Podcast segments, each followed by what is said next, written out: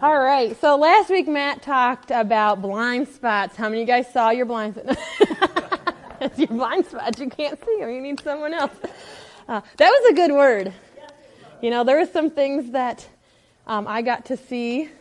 Me and Matt both, we talked about blind spots, and we got to see some of our own blind spots. That conversation was really comfortable. So, yeah. But you know what? Now it's good because they're not blind spots anymore. That was a good word, didn't you guys think? Yeah, if you didn't hear it, it is up on the podcast now, right? So you want to listen to that. It was super good. Um, so how many of you guys would like to be... like ahead of, like be forerunners. Like I want to go out and I kind of want to be first. Like I want to try new things. I don't want to just be like, you know, have you ever seen like you just, you got the memo too late, you know? You're like, oh, there was like this open house that was three weeks ago. Just got it. You know what I mean? Or everyone else is, and you're thinking, did I miss something? No, we want to be these forerunners. Like um, we want to have in the moves of God. So many times... Okay, now this is, I'm going to pray first, okay? Because I think this is going to be a really great word today. So if you guys just pray with me. Lord, we just thank you that the Holy Spirit, we just invite you here today, uh, that you have something powerful. You, you are bringing revelation today, Lord. It is going to set us free in areas we didn't know that we were captive. So we just thank you for that, Lord. We thank you that your grace and peace falls over this room today. In Jesus' name. Amen. So, um, but we want to be these, we want to see these moves of God. Now, Christian music on the radio. Okay, it's great. There's a lot of great songs. They just came out five years ago. Okay? Like, so when you want the new stuff that comes out, like you can't listen to the radio, right? Because it's catching up.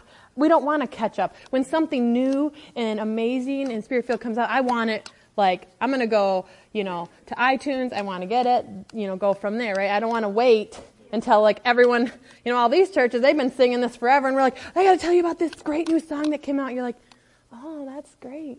I've been listening to that for three years. So, you know what I mean? Right?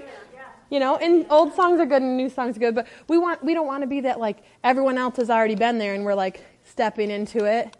And I want to be... a forerunner. I want to see what is, what, how is God moving?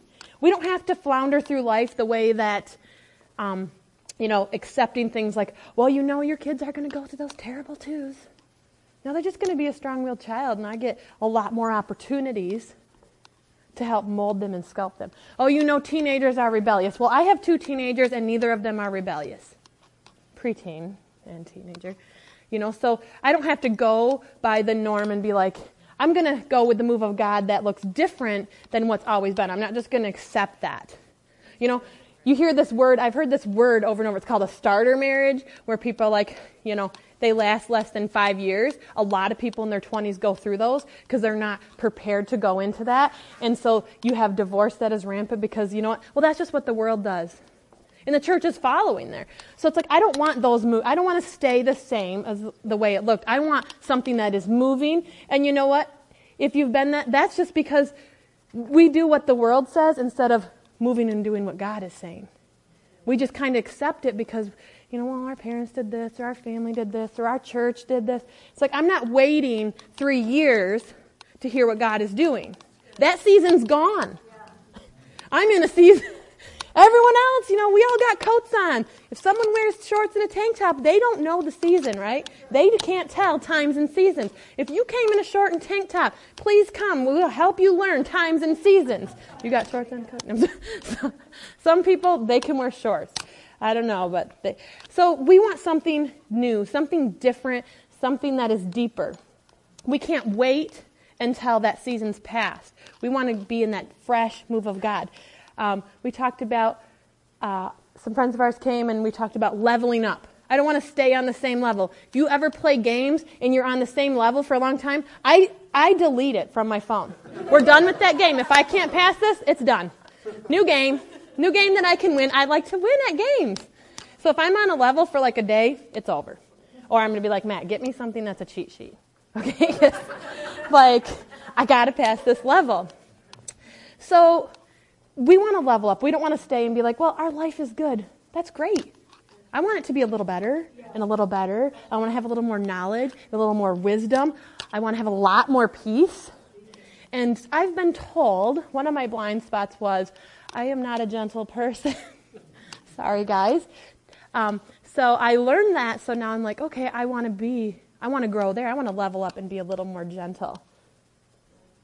So we all have areas that we need to grow in. Um, we ought to want more. How many of you guys want the fullness of the Holy Spirit? Okay, there's a lot of things.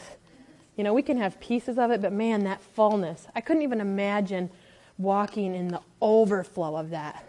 Even just the fruits of the Spirit, like love. Like if I would seriously take every situation and be loving, you know what I mean? How much different would that be in my work, in my home, at church? You know, if I was joyful all the time, the people that didn't have joy, they would really hate me. But the people that, you know, they are wanting joy, they would really like me. If I could have joy in every situation. You know, all of the fruits of the Spirit. If I, you know, we can't all be Paulette. But those of you that don't know, her husband told us that we said, well, what, what would you think is, you know, her ones that she struggles with? My wife doesn't struggle in any of those. So Galatians five, guys, if you're wondering what the fruits of the Spirit are. But um, so we want that fullness. You know, we want all the gifts of the Spirit. We want the manifestation of the Spirit. You know, we want the promises of God. We want the protection, right? We want everything. So there's some things that happen to get full. Something has to happen. You don't just poof, it's filled up, right? There has to be an action in that. So today we're going to talk about something that you guys are really going to like. Come on, give me some joy. Smile, smile. Say, we're going to like this. Come on, we're going to like this, okay? Okay. I just needed to get that down um, recorded so that if they say anything, it's, okay, we got that. Okay. We're going to talk about betrayal. Oh, that one, that one fell just like a rock. Um Yeah, betrayal. Guys, I'm not going to have you raise your hands. Some of you might have to raise a lot of hands. Extra, you know. But we've been betrayed. Everybody's been betrayed. And some, some things are little, some things are big. So we're going to talk about betrayal is a sign of going to new heights with the Lord. If you haven't been betrayed, you're probably still a baby in the Lord. So, yes, I got betrayed. Growing, I'm mature. Well, you got to get through the betrayal the right way. So there's some things that, you know, but it really is a sign of, you know, Jesus was betrayed. That was a new level. If he didn't level up and do that, we would not have an eternity with him. He had to go through that. That brought a new level in his fullness because he walked as man and God. So betrayal is going these new heights. It's essential. It's an essential part of your destiny. So as parents, we want to protect our kids. You know, someone's mean to them, and I want to, like, someone says something bad about my kid, I'm going to fight them, you know, in my head. And then my, and then the Holy Spirit comes and says, yeah, that's not a right thought. You're, you're a grown woman. You can't fight a little child because they called your kid some name, you know. But you know you want to. You're like, when you grow up, I'm going to send you glitter in the mail. If you guys don't know, that's a passive-aggressive way that people show that they're angry with someone. Because when you send something in the mail, when they open something that has glitter, it is there forever and ever and ever and ever.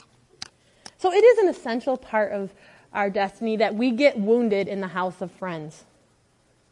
So not enemies, not acquaintances, that you get wounded in the house of friends. friends, people that you trust. If you don't trust them, it's not really betrayal.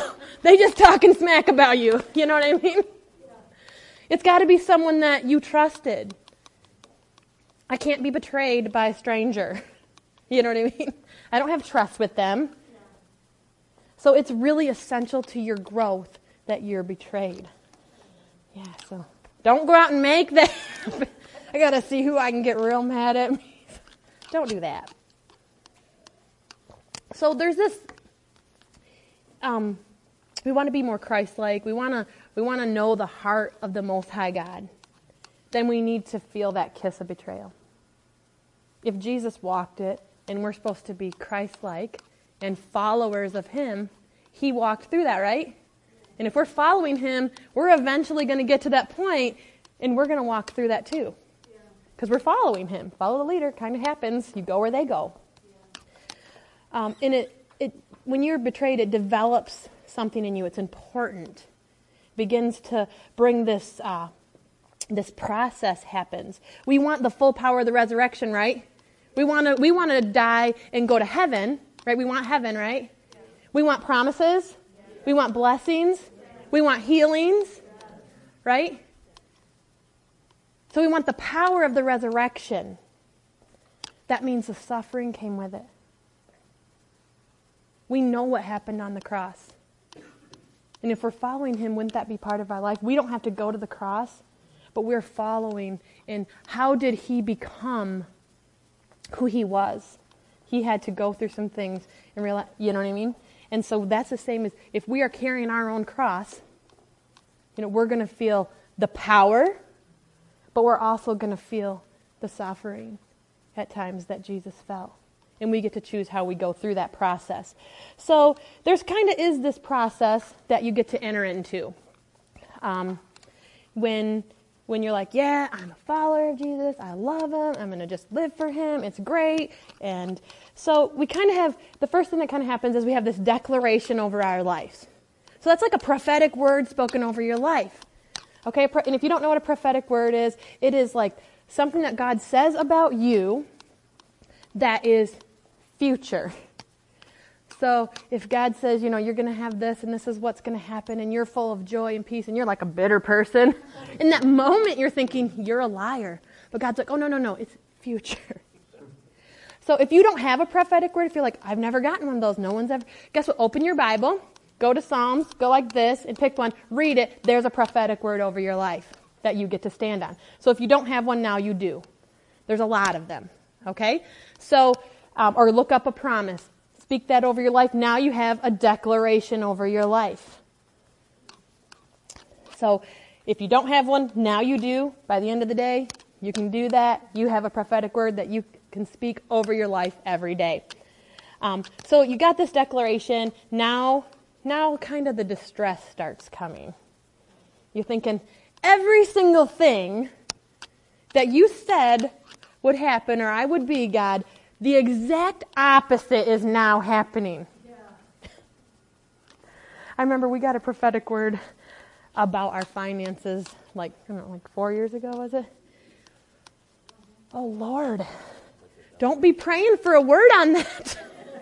Because before you get to that, you get to walk through the process. You know? Lord, I have, hope everything bad happens to me. Then everything... Don't do that either. So this distress, and that's basically God is working out all the things that you should not have in your life. And it is, it can be a little painful. Um, you know, He's going to start working things out. So if you're like, man, God, I got a word that I'm going to go preach to the nations. If you can't get up and do offering, he's going to he's going to give you opportunities to get in front of people. You're just not going to one day wake up and be like, hey, I'm going to get on the phone, you know, call this nation and tell them, hey, the Lord told me that I was supposed to come speak in front of you. And they're going to be like, I don't know who you are. I don't know your name, anything. So so that's that distressing point where God's going to grow you. You're going to actually have opportunities to work through the things. If you're afraid of being rejected, guess what? God's going to send some people that reject you. I was afraid of being rejected for years. So God sent a lot of people, a lot. And you know what? The longer it took me to work through that and be like, you know what? I can't care what they think. And I realized I didn't die because they rejected me. You know? God's like, I needed you to go through that because you need to overcome that fear. Then you have that development. You know, that sounds easy. Think about like a baby. You know, we chart it. We're like, oh, when you're pregnant, oh, look at, they're this at this week, and you're just developing, and it's so sweet, and they're like this now, and, and they're just developing. You know, in the womb it sounds really easy, right? Outside of the womb, um, outside of the womb, it's a little bit tougher. Um, when you are, think about like, it's not easy, it's not basic. I think about basic training. You know, you hear the basic training. There's nothing basic about that. It's hard work. It takes a lot. You know, it's training. Development is training. It's growing. It's maturing. Doing things different. Not just throwing stuff up in there and be like, I hope everything lands right. It won't.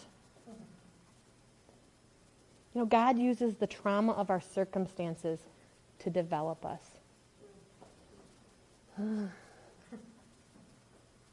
trauma of our circumstances to develop us. So, demonstration. The next thing comes is you get to actually apply what you've learned. You get to say, you know, this is where you begin to um, uh, inherit your in, inherit your destiny. You begin to walk in it. So you have to go through all of that stuff to get there. So I'm going to talk about, if you guys want to go in your Bible, I'm going to be in Genesis in thirty-seven um, through fifty. I'm going to be jumping around, but we're going to talk about Joseph. I like Joseph. I relate with Joseph. And he was the youngest for most of, for a while. You know, he had all these siblings. That's my life. He was the parents' favorite. I better take that out in case my parents listen. No. Um, you know, they were. You know, he he had these dreams, and he had wisdom, and all of this stuff. So, but the problem was with Joseph, his wisdom didn't come until later. You know, he's kind of a spoiled brat, right? So here's what kind of goes on with Joseph is, you know, he has these dreams and he's like, hey guys, just want to tell you, um, I had this dream and all of you guys are going to bow down to me. If you have older siblings, that did probably not go very well. I'm going to be in charge of you and you and you. He had a lot of brothers, so he had to go down the line. I don't think that went very well because they were shepherds and shepherds were not like high class. You know, their country, you know what I mean? So they weren't, you know, high society, wealthy living anyways, and here it is, he's saying, I'm going to be over you guys, I'm going to rule, you know, ha ha ha, and I'm pretty sure he said it like, guess what, y'all are going to be losers, and I'm, you know what I mean? He probably didn't say it nice. I'm pretty sure that's not how it went down. So, you know, he goes out, his dad says, hey, go tell, you know, go tell your brothers they need to do this. So he's like, okay, Dad, you know, I know you're your favorite, love you. So he goes out and looks at his brothers. By this time, his brothers have thought about this. They they had not, they don't really understand grace yet. Okay, they're under the law. So they thought there would be this great idea. So he finds them, you know, Joseph probably shouldn't have went and found his brothers by himself. After saying that. So, you know, he had the knowledge of what he needed to do. He did not have the wisdom to follow through with that. You know, you know, when you say something to your siblings, you know that you stay next to mom and dad. Wherever they go. They go to the bathroom, you stand outside the door. Within screaming distance of anybody that can help you. I had eight older siblings, okay? And I was a very loud... spirited child at home and a very quiet, shy child in public.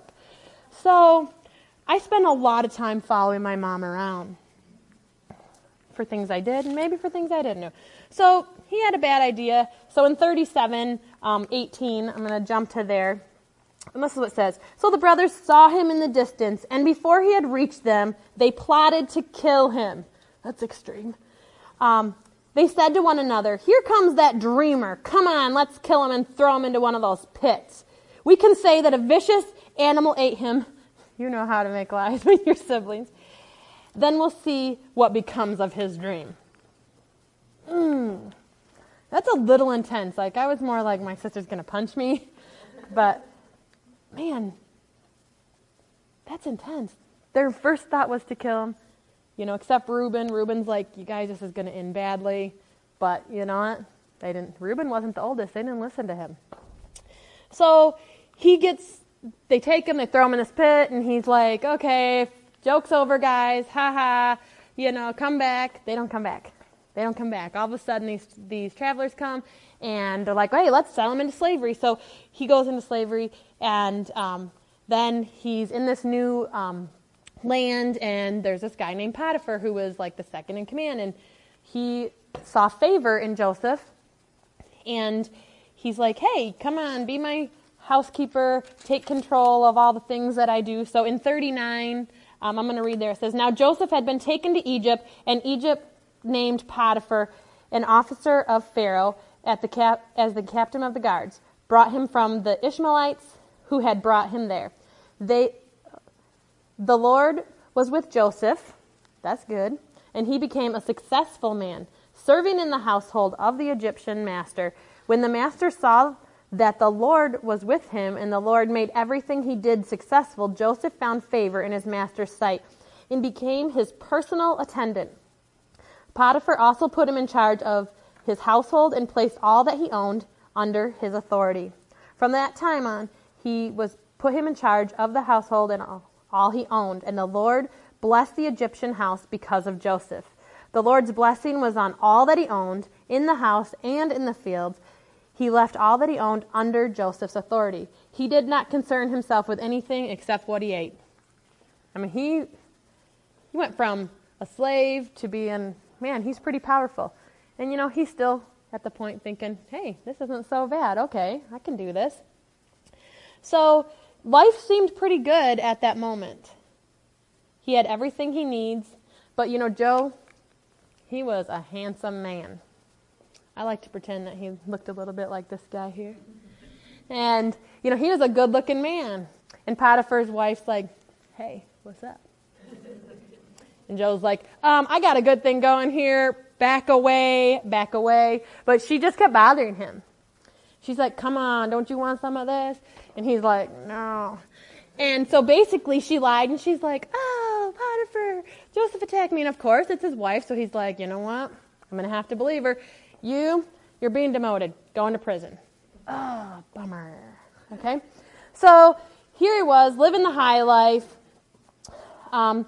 And now he's in prison. So he's in prison, and these guys come. The cupbearer. So basically, what a great job. All you have to do is pour wine and bring it to the king. That's your whole job. White-collar worker right there, right? Okay. So, you know, and then you have the baker. That's a little bit hotter. You got to be in a kitchen. You got to make all the bread. It's got to be, you know, perfect. And if you have children, you know they're going to run in and punch that bread down as soon as it rises, you know. And so these two guys come in, and they both have dreams in the prison. And Joseph's like, hey, you know what? I got to tell you, I serve a God, and he can tell you what that means. So he interprets both the dream, and he's like the cupbearer. He's like, oh, you're going to be restored. You know, Pharaoh's going to be like, you know what, not a big deal. Um, you know, we need to talk in private, baker. Let me, you know, he said, you're not going to, you're going to go, uh, you're going to find out who your maker is real soon. So that happens, and the cupbearer goes back to the um, the palace, but Joseph says, hey, remember me. Remember me when you go to Pharaoh. Remember, you know, the dream that you had, and my God was able to interpret that. Okay, so I'm going to jump over to forty-one here, and uh, or to forty, and it says, yet the chief cupbearer did not remember Joseph. He forgot him. In the first three words in forty-one says, two years later. This guy has been dealing with betrayal. His brothers betrayed him. Potiphar's wife betrayed him. You know, the cupbearer betrayed him. He spent two years in a prison. Read a little, if you want to know what that was like, read a little bit about what prison was like then. You know what I mean? They didn't have flushing toilets, people. There, that's all I'm going to say. Okay, so two years later. You think you think Joseph had a little bit to be bitter about? I mean, you did nothing except share your share your thought. Share your dream. His life in, went from, you know, I'm dad's favorite, got my pretty coat on, you know, to you're a slave, you're in prison, You don't even have any, any idea. It's been two years. You know, after a few weeks, I'd have been like, pretty sure he forgot, yeah. Right? So two years later, um, Pharaoh has these dreams. And the cupbearer's like, oh, I forgot to tell you, two years ago, you know, like when I did something wrong and you forgave me, um, there was this guy, and, you know, his God um, gives him wisdom to interpret dreams. And so Pharaoh's like, well, go get him. Come on, people. So he comes here, and he tells him the dreams, and he's like, okay, well, I can tell you what that means. Um, so Pharaoh, or for, so Joseph says, hey, it's going to be, you know, got some good news and some bad news. The good news is uh, God showed me that you're going to have these great years, seven good years where there's going to be abundance, more than you need. The bad thing is after that, you're going to have seven bad years. But because God showed you this, you're going to have time to prepare. So you're going to be able to take care of your nation. So, um, so Pharaoh looks at him and says, you know, we need to put someone in charge of that. You know what? Joseph, you're going to do that. Get out of the prison. Come on. Get washed up. You're going to be in charge of this. He didn't really have a choice. He didn't ask him. He's like, you're going to be in charge of everything. Because basically, probably if it went bad, who would be to blame, right? So Joseph's like, okay, his life is good. He is now number two. It's like Pharaoh, Joseph. He went from slave to being number two. That's a high place. That's like, he was like, I don't know, it's like, I don't know, it was like ten thousand five hundred thirty-seven. I don't know. Uh, you know what I mean? He went from there to number two. That's a good move. That's like, so, um, so Joseph, I like this part in God's word. It said, Joseph named his first son Manasseh. He was given that name because Joseph said, God made me forget all about my hard work and everything back home in my father's house. And then Joseph named his second son Ephraim. And Joseph gave him that name because he said, I had great troubles, but God made me successful in everything. Those are some good names. Those of you that are having boys, I mean, I don't know. I mean, that's pretty cool. God made me successful in everything. So in that time, you know, he keeps interpreting the dreams and things like that, and you keep hearing that he honors what? God. He gives God the credit. So if you look, he was betrayed over and over, but he went to the Father, and he didn't have bitterness inside of him. So we look here, and it's like betrayal does a guy good. He was betrayed all these times. Now he's second in command. He's so happy about it. He named his kids, you know, these joyful names. Life is good. Betrayal looked good on Joseph. I mean, he went from being just, a, you know, a shepherd to being, you know, very wealthy, very successful, very happy. Um, and so time goes on, and guess what happens after seven years? Nobody knows? Yeah, famine, famine happens. So his brothers, his dad's like, we're all starving. So not just the nation of Egypt, but all the surrounding area. There's the famine. So people were coming from all of these nations. And so who shows up? Joseph's brothers. Oh, man. That'll like rip open a wound, won't it? So um, they showed up. And they didn't know about all this drama that had went on and that Joseph was even alive. And um, he he got to, basically, he got to experience the fullness of what God had for him. Because when his brothers came, what happened in the end? He brought them in. He loved them. He gave them, you know, it said that he actually went away to cry. Because his heart was so full that, that they came here. So in in chapter fifty, if you jump over there, um, nineteen, it says it says this. But Joseph said to them, "Don't be afraid. Am I in the place of God? You planned evil against me, but God planned it for good and brings about the present result, the survival of many people. Therefore, don't be afraid. I will take care of you and your little ones. And he comforted them and spoke kindly to them. Wow. When someone betrays me, I do not think about comforting them. I do, the words I'm thinking are not usually kind, right? You know, like when they're not, when they walk away, you're like planning all the things you should have said or the things you want to say. Yeah. And usually most of them are not like, I just love you so much. You know, I'm just so glad that you like stabbed me in the back. It just worked out for me. That's not how, you know, that's not how we feel, but that's what Joseph did. Because he realized to go to that next level, he didn't just save his family. Where he was, he might have been able to take care of his family, but he saved nations upon nations. He definitely leveled up. That's huge. Huge nations. How many nations wouldn't even have, how many, all of the tribes of Israel would not even be here if Joseph hadn't went through that betrayal and realized God is doing something. What you meant for bad, God meant for good, and I'm going to go through it successfully. There wouldn't even be any, there wouldn't be the twelve tribes. Because where did the twelve tribes come from? That family line.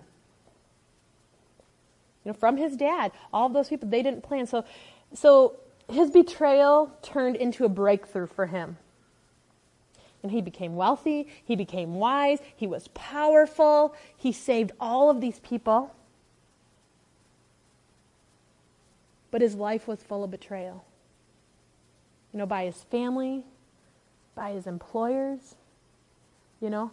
And if in the prison, Joseph was also in charge of the prison because God just kept showing favor on him.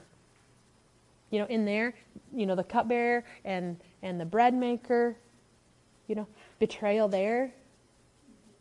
His life was like this, you know, he was like a, a kid, a teenager, and then from that point on, it was just betrayal, betrayal, betrayal. Because this didn't happen in a six-month period. This was years. We have no right to stay wounded. We have every right to be healed. So when people betray us, you know what? We have to look and say, God, what are you doing in this? Even Jesus knew that. He's like, you know, Judas wasn't just some guy that came and listened to Jesus preach. He was his friend. He was with him all the time. You know, you, he saw him do miracles. He saw him heal people. He saw him multiply. It wasn't just a story that he heard. I mean, that's pretty, and, and he's forgiving. He's like, you know what? Let it go on. Because I know the result that my Father in heaven has. So when you're walking in that betrayal, sometimes we need that to go to that next level. So when you want to be a forerunner, you want something different, then you got to walk through what Jesus walked through. That's where you find the heart of God. It's in that process. It's in the process. The greatest place to find joy is in that process. It's easy to find joy in the good, the good things. But man, really, that's just kind of happiness. Obviously, anyone would be happy if good things are happening to you, right? But man, where you find joy is in that process. Thanksgiving towards those who have wounded you. Man, if someone's really betrayed you, I don't know, go buy them something. Send them flowers. I don't know, but don't don't send them flowers and be like, you know, eat dirt and die. Please don't send that. Okay? No, do something. Joseph, he when they came and gave him money for the grain, you know what he did? He put all of their money back, gave them extra. You know, he was kind of tricking them a little bit. I mean, he had to be a brother and be like, oh, let's pretend that you stole this. Because basically, he didn't want them to be afraid. He wanted to get the whole family to come. And he knew if he told them who they were, they'd run away and be scared, like, oh my gosh, we did this, and now he's got all this power. So he ended up getting it, so his dad and his now younger brother, you know, all came. But he was generous. and so generous that he just they kept giving and allotting, not just to one nation, but to multiple nations. That's how when someone's betrayed us, we're not, you know, when they show up and say, "Hey, I have this need," we're not like, "Well, remember that time? You know, I was doing all this for you, and then you did this." No, I love doing that. You know, giving people something. Sometimes it makes them real mad, and then that that gives me joy, kind of, because I'm like, "Oh, God's breaking something in you. This is good. We're all going to get somewhere. We're all leveling up. And we're on different levels, so it's okay. You might be going here. I might be going here. Just keep moving up." Because I want the fullness of Christ. I'm not going to take what people, you know, one hundred years ago said, "Oh, this is good enough." It's not good enough for me. I want the fullness. It's not good enough for me. And if you are in Christ, it shouldn't be good enough for you, because he died so that you could have the fullness. Why would you just, you know, if someone gave everything to you, would you walk up and be like, "Oh, all I need is a dollar"? No, I'd be like, "Oh my gosh, you're going to like take care of my house payment. You're going to do all of this. Awesome. Thank you so much. Oh no, I'll just take a dollar, buy ramen."